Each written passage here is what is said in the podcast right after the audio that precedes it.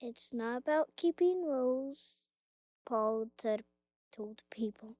We don't have to be good at for at being good for God. You just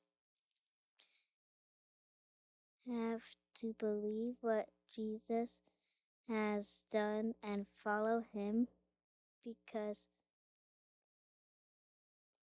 it's not about trying, it's about trusting. It's not about rules, it's about grace.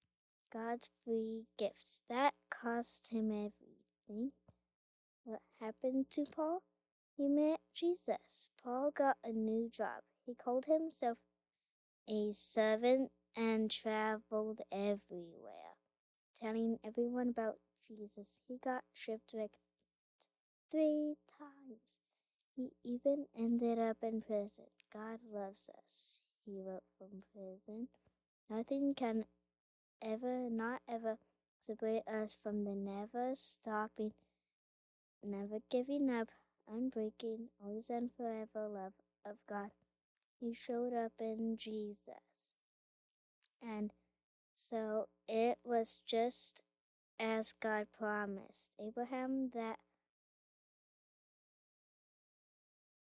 dark night, those years before the family of God's children grew and grew until one day the world would come to number the, more than even all the stars in the sky.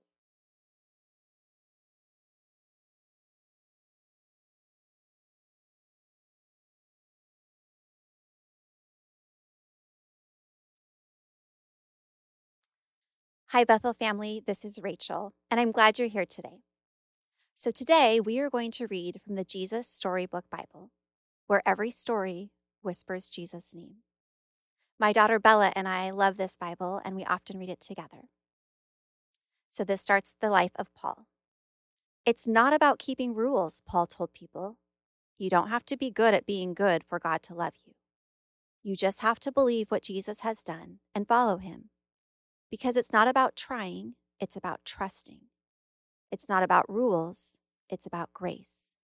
God's free gift that cost him everything. What had happened to Paul? He met Jesus. Paul got a new job.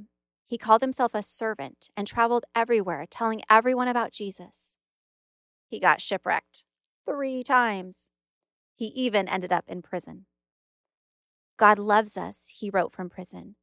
Nothing can ever, no, not ever, separate us from the never stopping, never giving up, unbreaking, always and forever love of God he showed us in Jesus.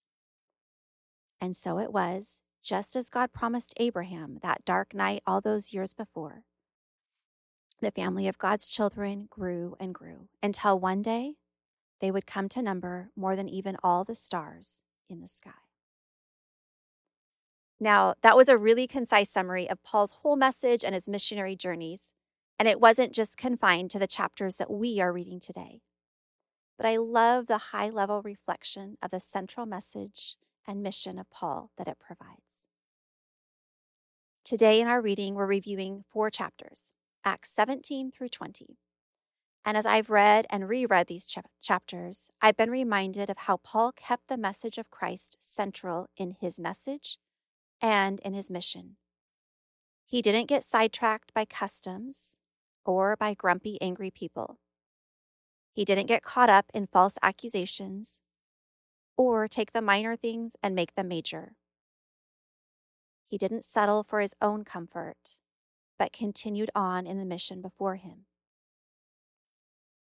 The book of Acts contains, well, just as the title implies, the actions and movements of the gospel outward, the storyline, the action packed scenes.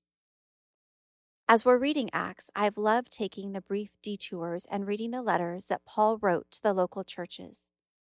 In these, we see the heart behind the message, the words of encouragement, exhortation, recalibration we see both the movement or spread of the gospel and then how go- the gospel takes root within the local body of believers.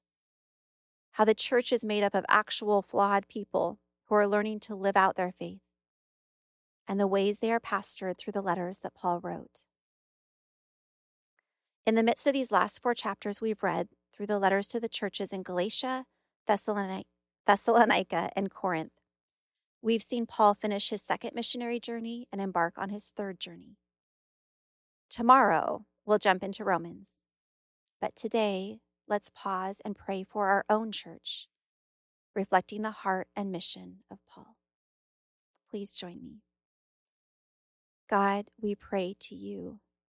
We humble ourselves and repent. We seek to live as your followers for your kingdom and not our own. That every eye will see, that every heart will know the one who is you, Jesus, you who took our sin, you who died and rose, because all worship and praise belongs to you alone. Pour out your presence as we seek you, for it is your church. Work in us and then through us that here and in every nation Christ would be known. You, Christ Jesus alone, are our hope and salvation. Amen.